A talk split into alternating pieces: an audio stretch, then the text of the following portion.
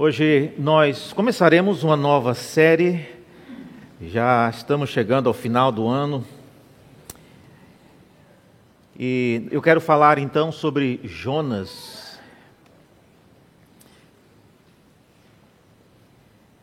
Jonas, no capítulo 1, é, é um livro pequeno, apenas quatro capítulos, mas nós vamos então ver algumas coisas sobre o livro de Jonas.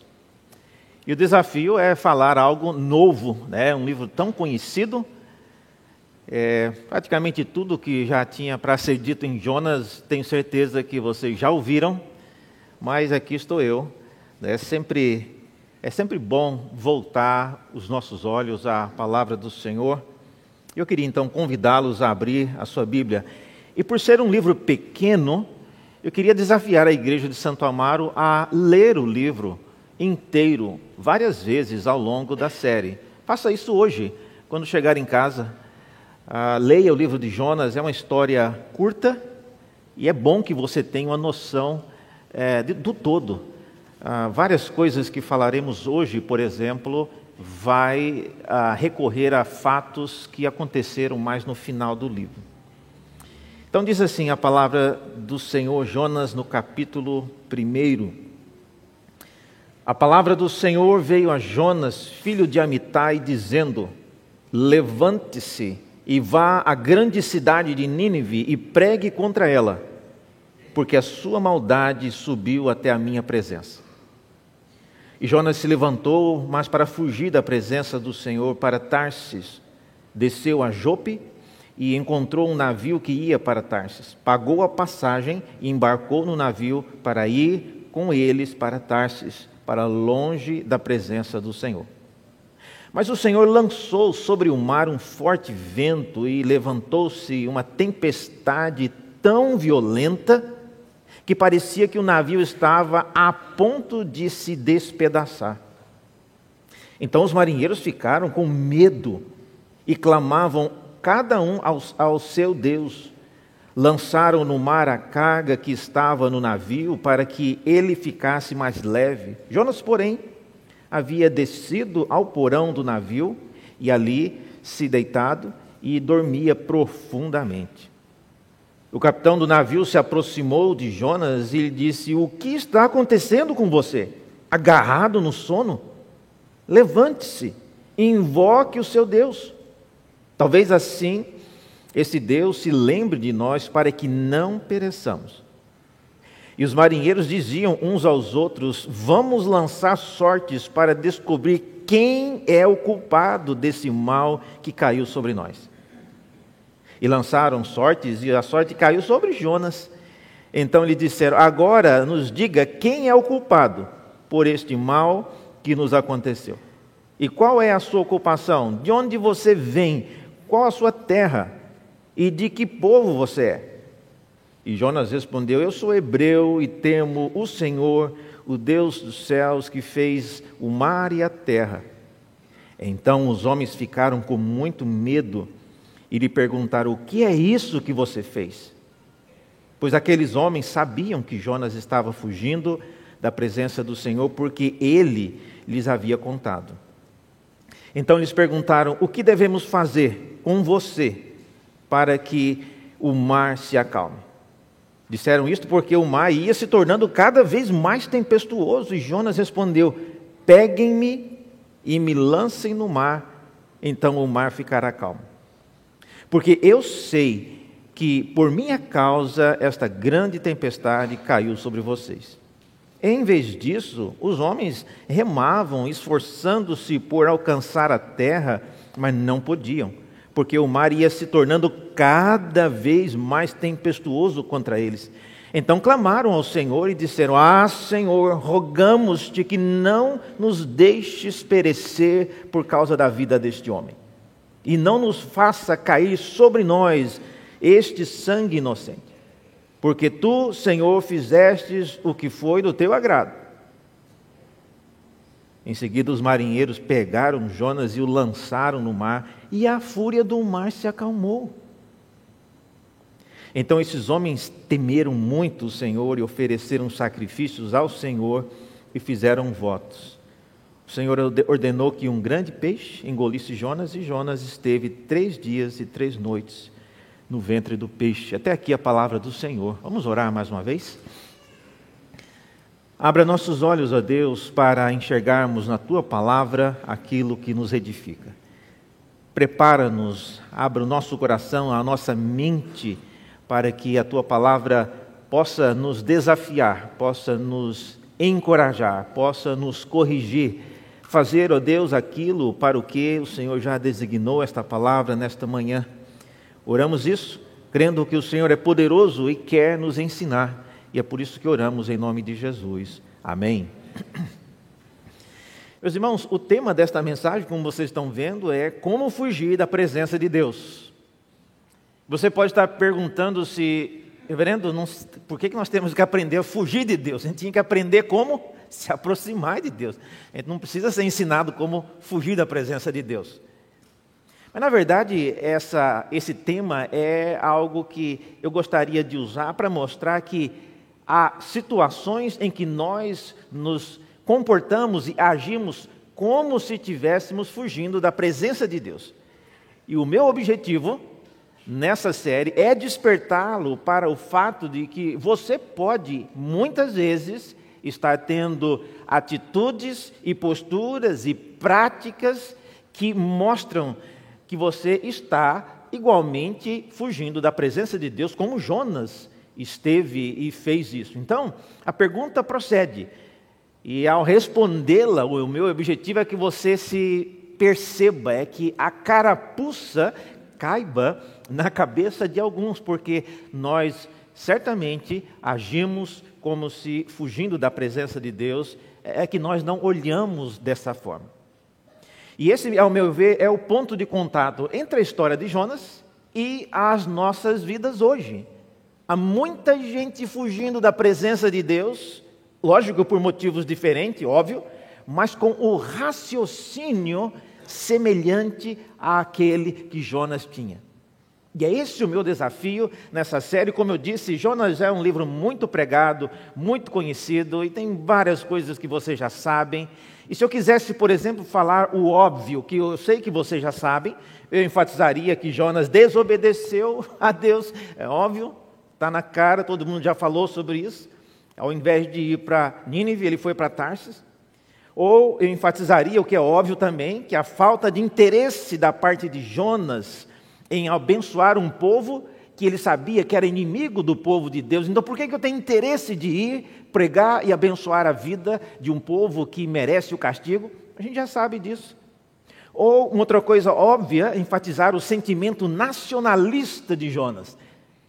Ele era um israelita, abençoado por Deus, e ele não queria que uma nação como aquela fosse, nem tivesse a chance de ouvir a palavra de Deus e se arrepender. Ele não queria isso.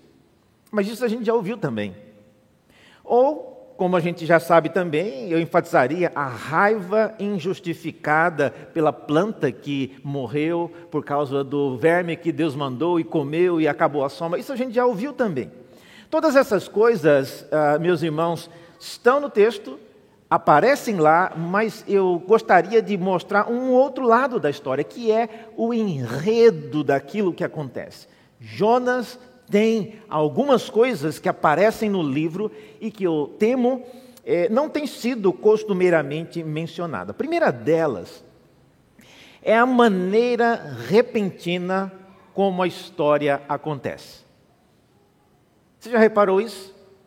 A maneira repentina como a história acontece. Você acha realmente que do nada Deus apareceu para Jonas e disse: Vai para Nínive, prega a eles e, e faça isso que eu mandei? Certamente não.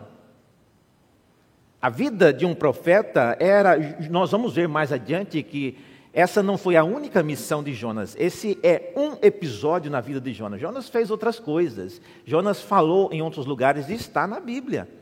Então, o que nós temos no livro de Jonas é um episódio da vida daquele homem e não é tudo. Você não acha estranho que ele não tenha, por exemplo, questionado ou reclamado diante de Deus antes de sair e ir para um local oposto? Você não acha isso estranho? Não é comum dos profetas, geralmente profetas como Jeremias, ah, antes de fazer o que Deus queria que eles fizessem, eles reclamavam muito. Eu sou muito jovem, eu não consigo falar, eu não tenho jeito. Então as pessoas reclamavam, é muito comum isso. Abacuque, quando Deus diz a ele: Olha, eu vou te mostrar uma grande coisa que eu vou fazer, que, que quem ouvir não vai acreditar. E Abacuque volta-se e começa a dizer: Senhor, tu não podes fazer isso. Então é comum dos profetas, antes de manter alguma resistência, eles reclamam um pouco. Mas Jonas é estranho que ele não fale nada, ele sai de casa e vai para o caminho totalmente diferente. É estranho isso. Mas será que ele não falou ou a Bíblia não quis registrar o que ele disse? Veja, mais adiante nós, nós veremos isso em outras ocasiões.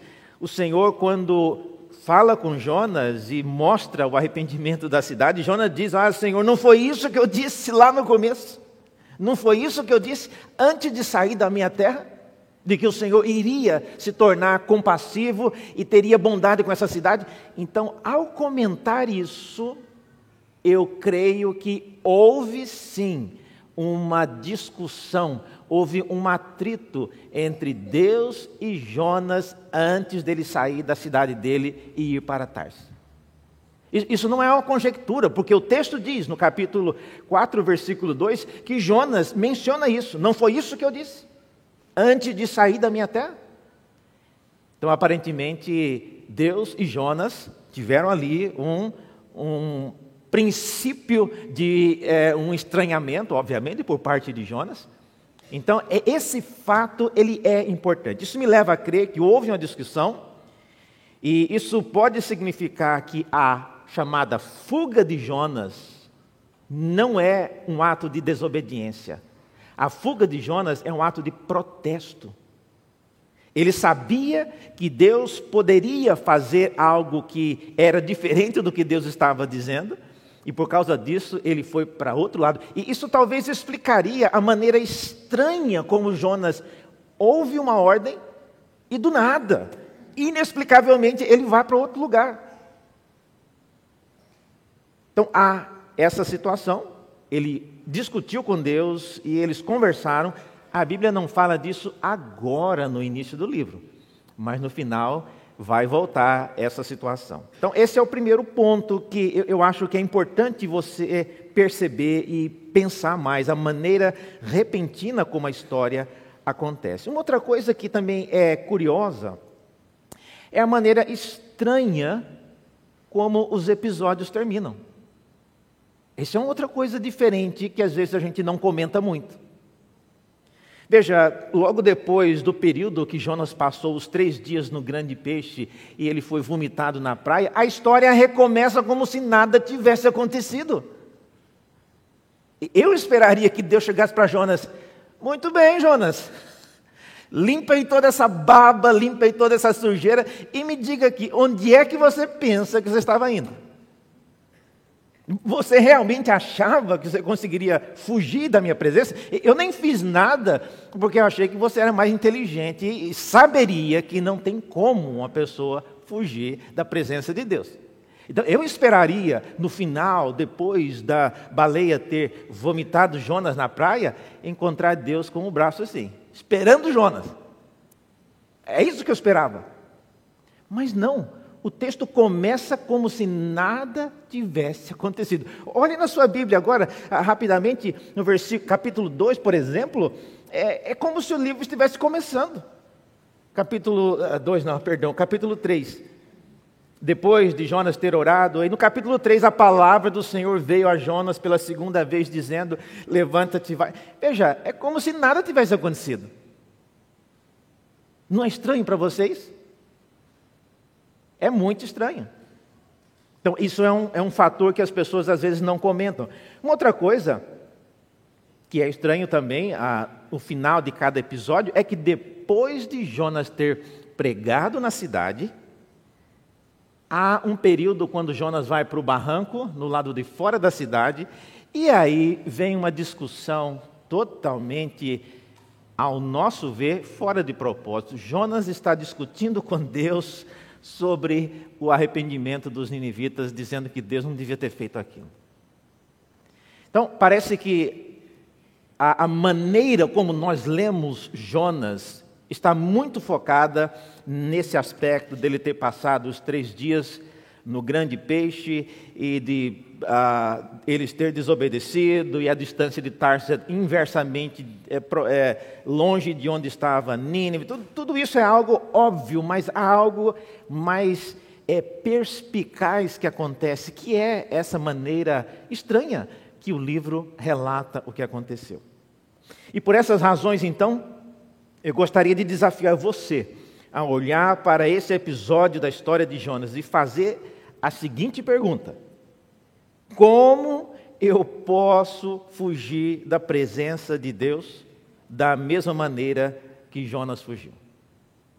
Vendo, mas eu não quero fugir. Eu sei que você não quer, mas eu estou falando que nós vamos ver que há modos, há práticas, há situações que nós nos envolvemos que fazem com que nós nos distanciemos da presença de Deus. Então, Pergunte-se isso: como é que eu, como é que eu posso fugir da presença de Deus da mesma maneira que Jonas fugiu? Primeira maneira aí, primeira razão ou primeira coisa que eu vejo é que pessoas fugindo de Deus, elas ficam geralmente emburradas com Ele. Essa é uma atitude muito comum de pessoas que estão fugindo de Deus.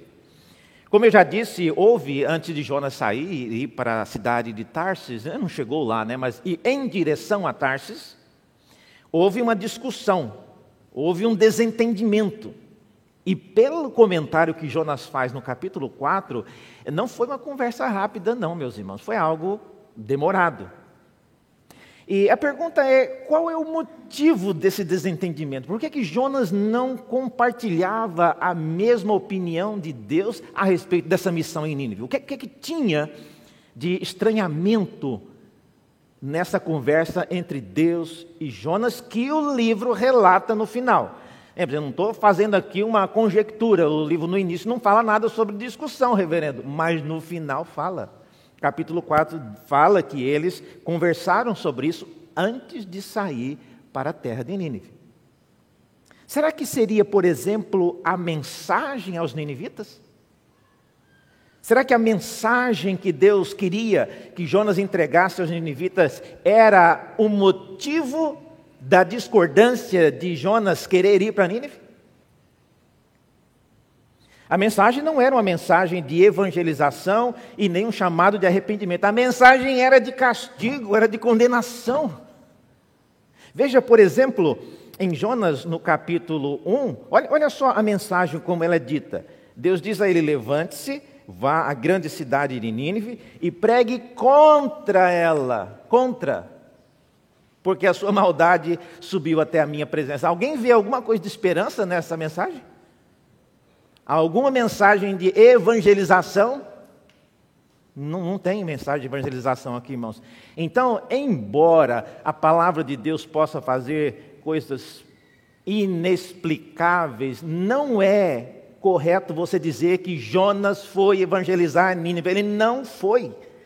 Jonas foi levar uma mensagem de uma sentença.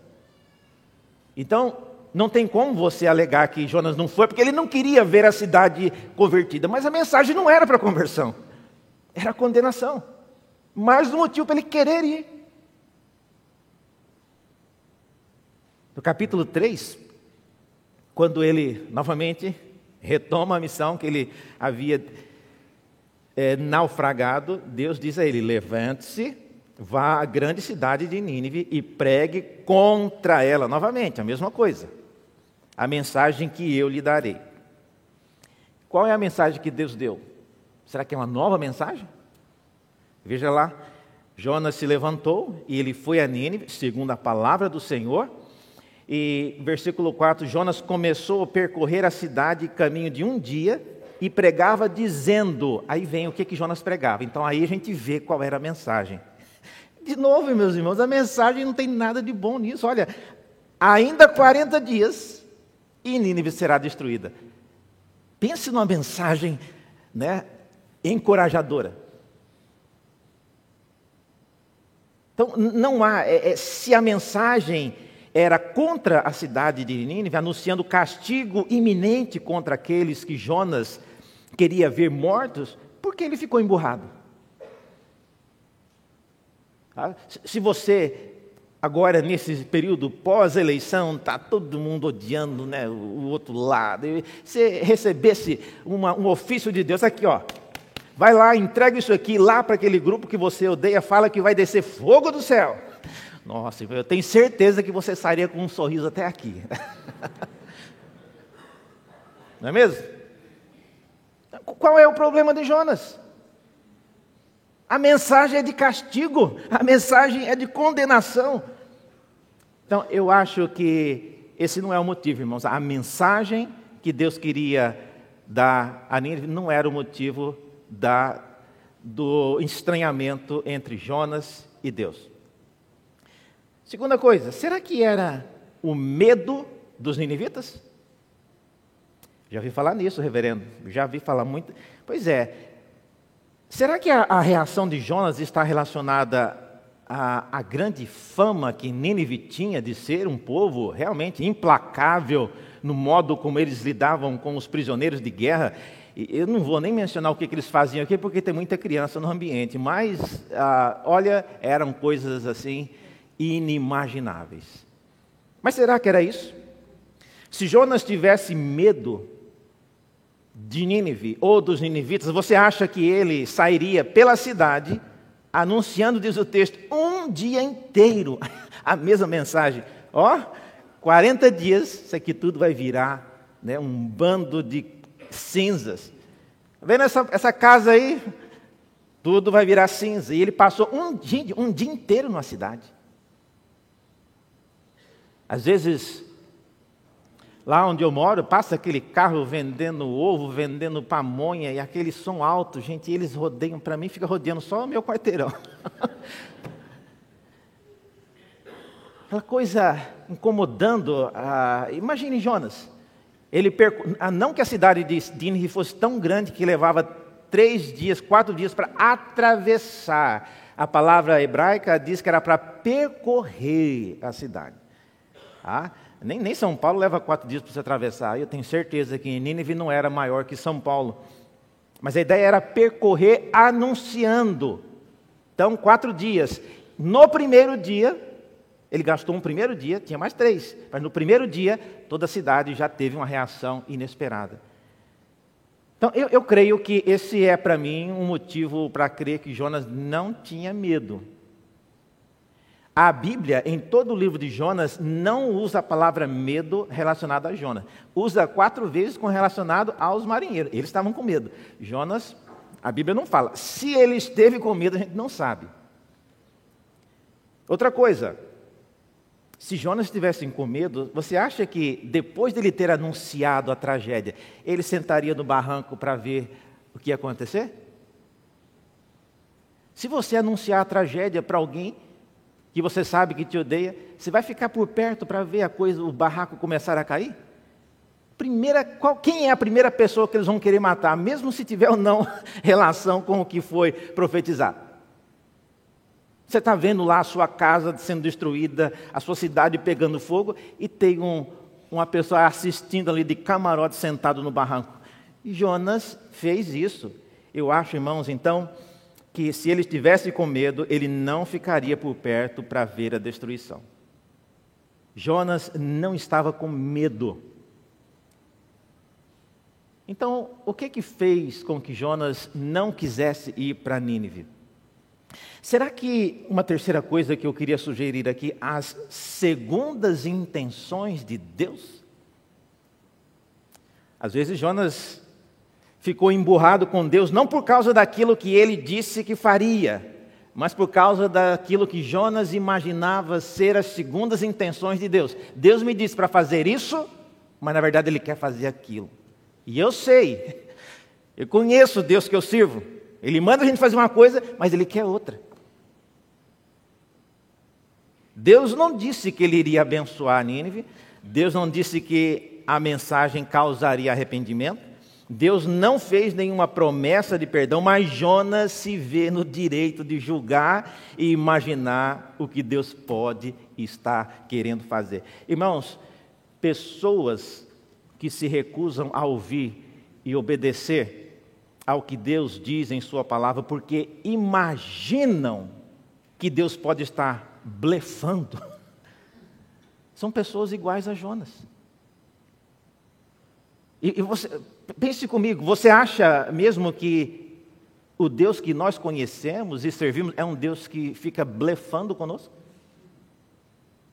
Mas, mas, se por acaso, vamos imaginar, ele não faz isso, mas se por acaso Deus estivesse blefando, você acha que você daria conta de identificar o que, que é um blefe e o que, que é uma verdade?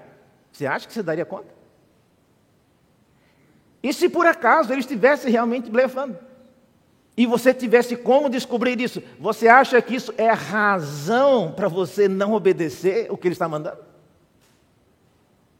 Então veja, Jonas não tinha medo de ninivitas e nem resistência de pregar aos inimigos. Por um motivo muito simples. A mensagem não era de bênção, mas de condenação. E quanto mais rápido então ele entregasse essa mensagem, a cidade ia arder no fogo. Então Jonas ficou emburrado, meus irmãos, porque ele se viu na condição de prever uma uma segunda intenção de Deus naquilo que ele estava querendo fazer. E pessoas em nossos dias que não querem obedecer a Deus gostam de fazer isso. Deus mandou dizer, fazer alguma coisa a respeito da sua vida pessoal, da sua vida conjugal, da sua vida moral, da maneira como você cuida é, dos seus negócios. Mas não, mas Deus deve estar querendo dizer outra coisa. É, deve ser uma metáfora. E, e a gente vive criando e agindo com base nas segundas intenções que nós imaginamos Deus ter em sua mente.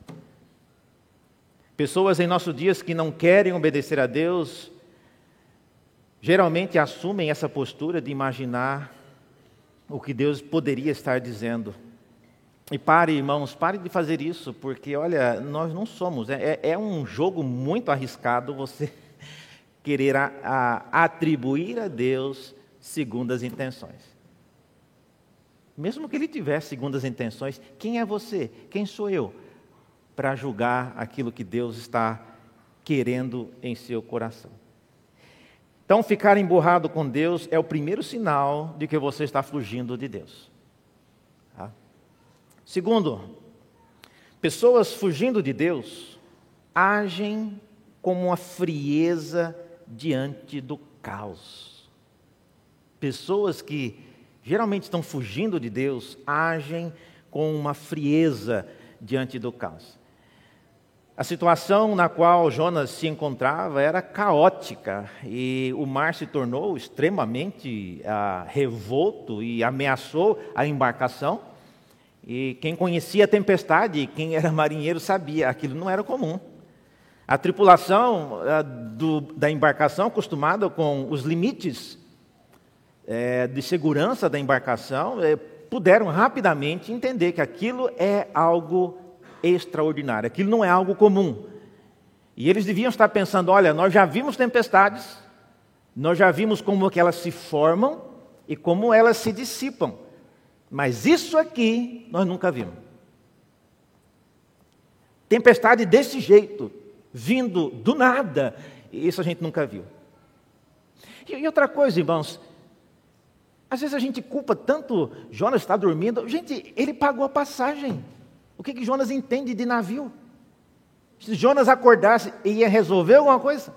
Do ponto de vista humano. O que, que Jonas entende de, de remar ou, ou, de descer, uma, puxar uma corda? Ele não entende nada disso. Ele pagou a passagem, inclusive o texto fala. Ele pagou a passagem, ele queria ir para Tarsis. O problema é do motorista. O problema é de quem está dirigindo esse navio. Não tem nada a ver com isso. Se eu fosse Jonas, eu responderia: Vocês estão me acordando por quê? Eu, eu vou ajudar alguma coisa? Estou vendo aqui 200 homens remando aqui. mais eu que não tenho treino para remar, eu vou atrapalhar vocês. Veja, a indignação dos marinheiros não é tanto com o fato de Jonas estar dormindo, mas é por ele não ter percebido a gravidade da situação. Quando eles acordam Jonas, os marinheiros já tinham tentado de tudo. E agora, orar pedindo para o Deus do céu significa que eles já tinham desistido de remar, já tinham abaixado as velas, já tinham feito tudo que o um marinheiro, na parte mais técnica, podia fazer, mas não tinha mais como resolver. Então, quando eles acordaram Jonas, eles já tinham tentado de tudo e eles não precisavam mais de ajuda, mas de um milagre. E veja, quando eles acordaram Jonas, olha só a palavra em Jonas 1, versículo 6. O capitão do navio se aproximou de Jonas. Olha o que, ele vai perguntar. E ele diz: Olha, meu amigo, o que, que está acontecendo com você? Eu responderia: Eu estou dormindo, agarrado no sono. Gente, tem gente que não consegue dormir, né? Tem gente que quando dorme, não importa se está numa tempestade, tem gente que tem dificuldade para dormir. Qual o problema com dormir? Não tem nenhum problema.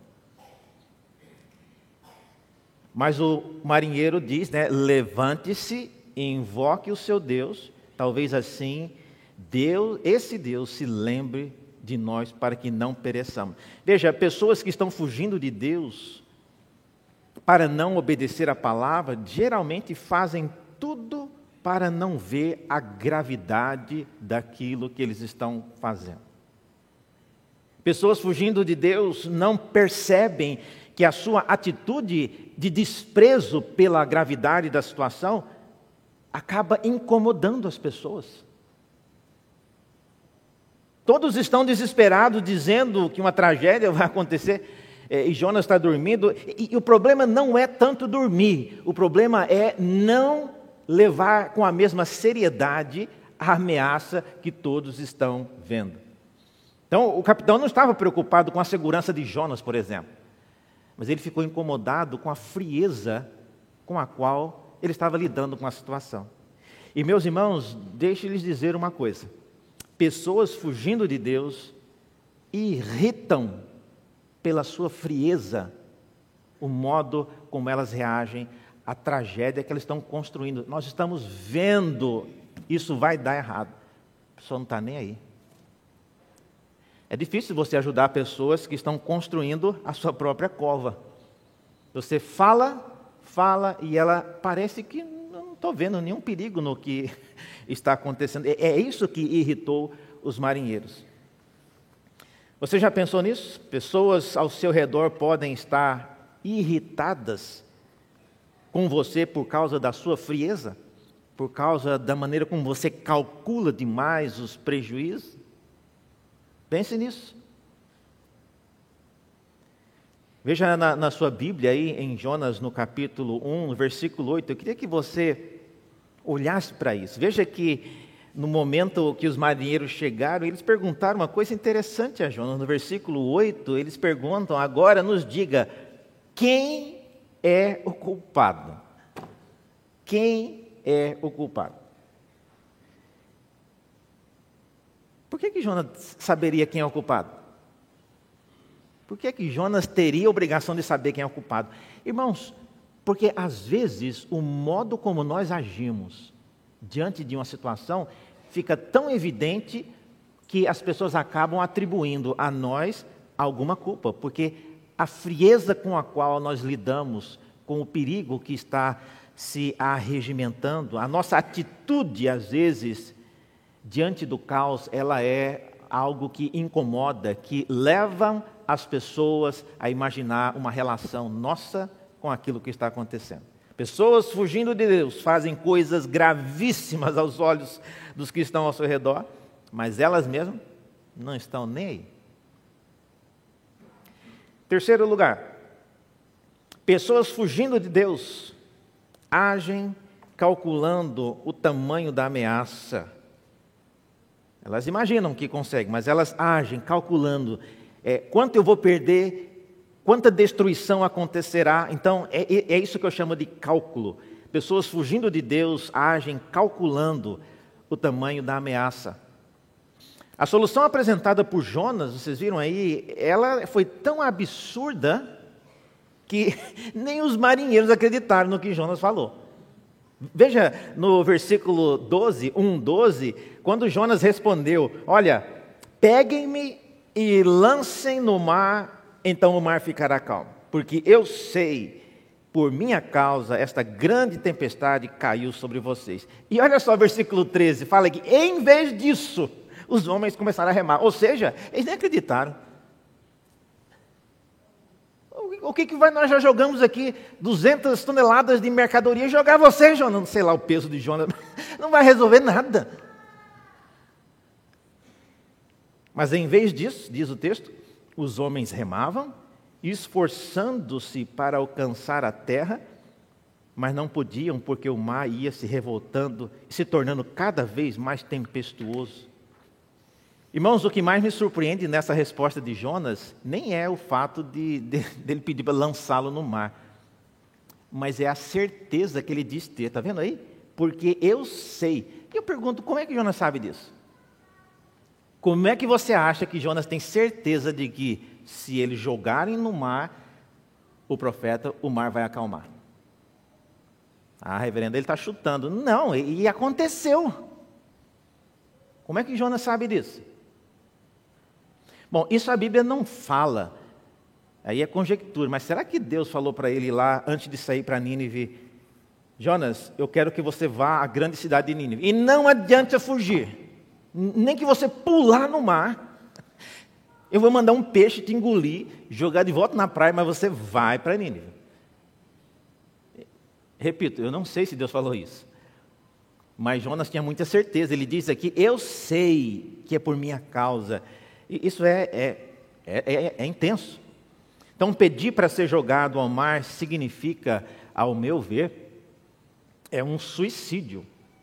Se nós não sabemos que Deus falou para ele no início: olha, se você pular no mar virar um peixe, então o que Jonas está pedindo é um suicídio. Será?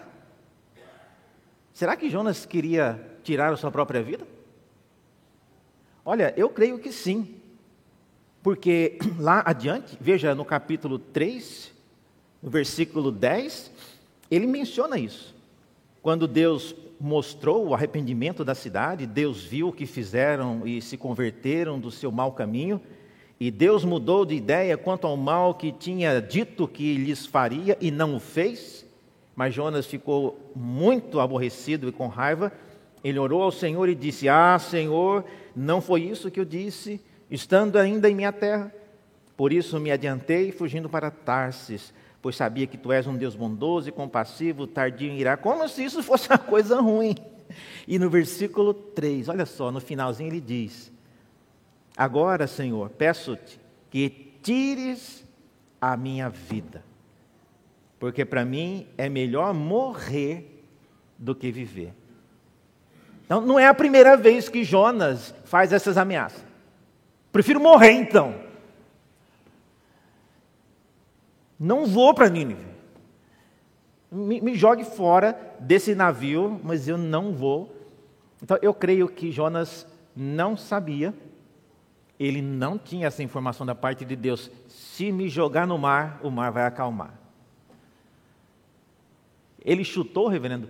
Olha, eu não, sei, eu não vou ler coisas que na cabeça de Jonas, né? É uma cabeça muito imprevisível mas eu sei que Jonas, pelo seu perfil, ele estava simplesmente querendo tirar a sua própria vida. Ele preferia morrer a ter que obedecer a Deus. E, e o grande perigo com isso, irmãos, é que, é, é, como eu digo, como calcular qual vai ser o prejuízo para você se lançar ou não em obedecer a Deus, é que é uma ilusão. Você não consegue calcular o prejuízo se você está em pecado, se você está desobedecendo algo que você sabe, Deus já tem uma outra opinião sobre isso, olha, desista dessa atitude de ficar calculando. Eu vou manter nisso até eu ver que está causando um prejuízo muito grande. É, não faça isso. Você não tem como calcular prejuízo. Os limites da nossa teimosia vão muito além do que nós imaginamos. Conclusão. O que, é que nós podemos concluir disso para nossa vida hoje. Olha, de fato, Jonas suspeitou que Deus tinha segundas intenções, e ele tinha mesmo. Só que as segundas intenções de Deus vão muito além do que Jonas era capaz de imaginar. Ironia do destino, olha só. Aqueles três dias que Jonas passou dentro do ventre do grande peixe, Jesus, mais de 700 anos depois, disse que era um sinal de Jonas apontando para os três dias que Cristo passaria na terra. Uau! Mas eu tenho certeza que Jonas não estava pensando nisso. Mas era uma segunda intenção. Então, para para você que acha que eu não vou agir porque eu acho que Deus tem segundas intenções, você não faz ideia do que Deus está fazendo, meus irmãos. Deus tem segundas, terceiras e quartas intenções, mas nunca isso será razão para você não obedecer. A vida e o ministério de Jonas foi usado por Deus para ilustrar a própria vida do Senhor Jesus, no fato dele morrer, ficar três dias lá no, na sepultura e depois ressurgir. Mas isso não passou pela cabeça de Jonas, isso não era motivo para ele desobedecer. Eu queria então deixar aqui três conclusões para que pensássemos sobre elas. Primeira, Fugir de Deus nunca é uma decisão neutra. Pense nisso. Quem foge de Deus acaba passando uma mensagem para ele mesmo, para Deus e para as pessoas ao seu redor. Você pode achar que não, mas quem foge de Deus, quem evita Deus, está passando uma mensagem é, é daquilo que você está fazendo. Então, não é uma atitude neutra. Segundo, não é possível agir como se nada estivesse acontecendo. A nossa passividade irrita os que estão ao nosso redor e nos ama o suficiente para nos deixar fazer a mesma burrice e envolvendo a vida de outros às vezes. Então, não é possível você agir como se nada tivesse acontecendo. A nossa passividade às vezes incomoda os outros. E terceira coisa, não é possível calcular os danos de uma desobediência. Não faça planos, irmãos, contando com esses cálculos. Isso é uma ilusão. Você nunca saberá o que é que a sua atitude tem causado na vida das outras pessoas. Vamos orar?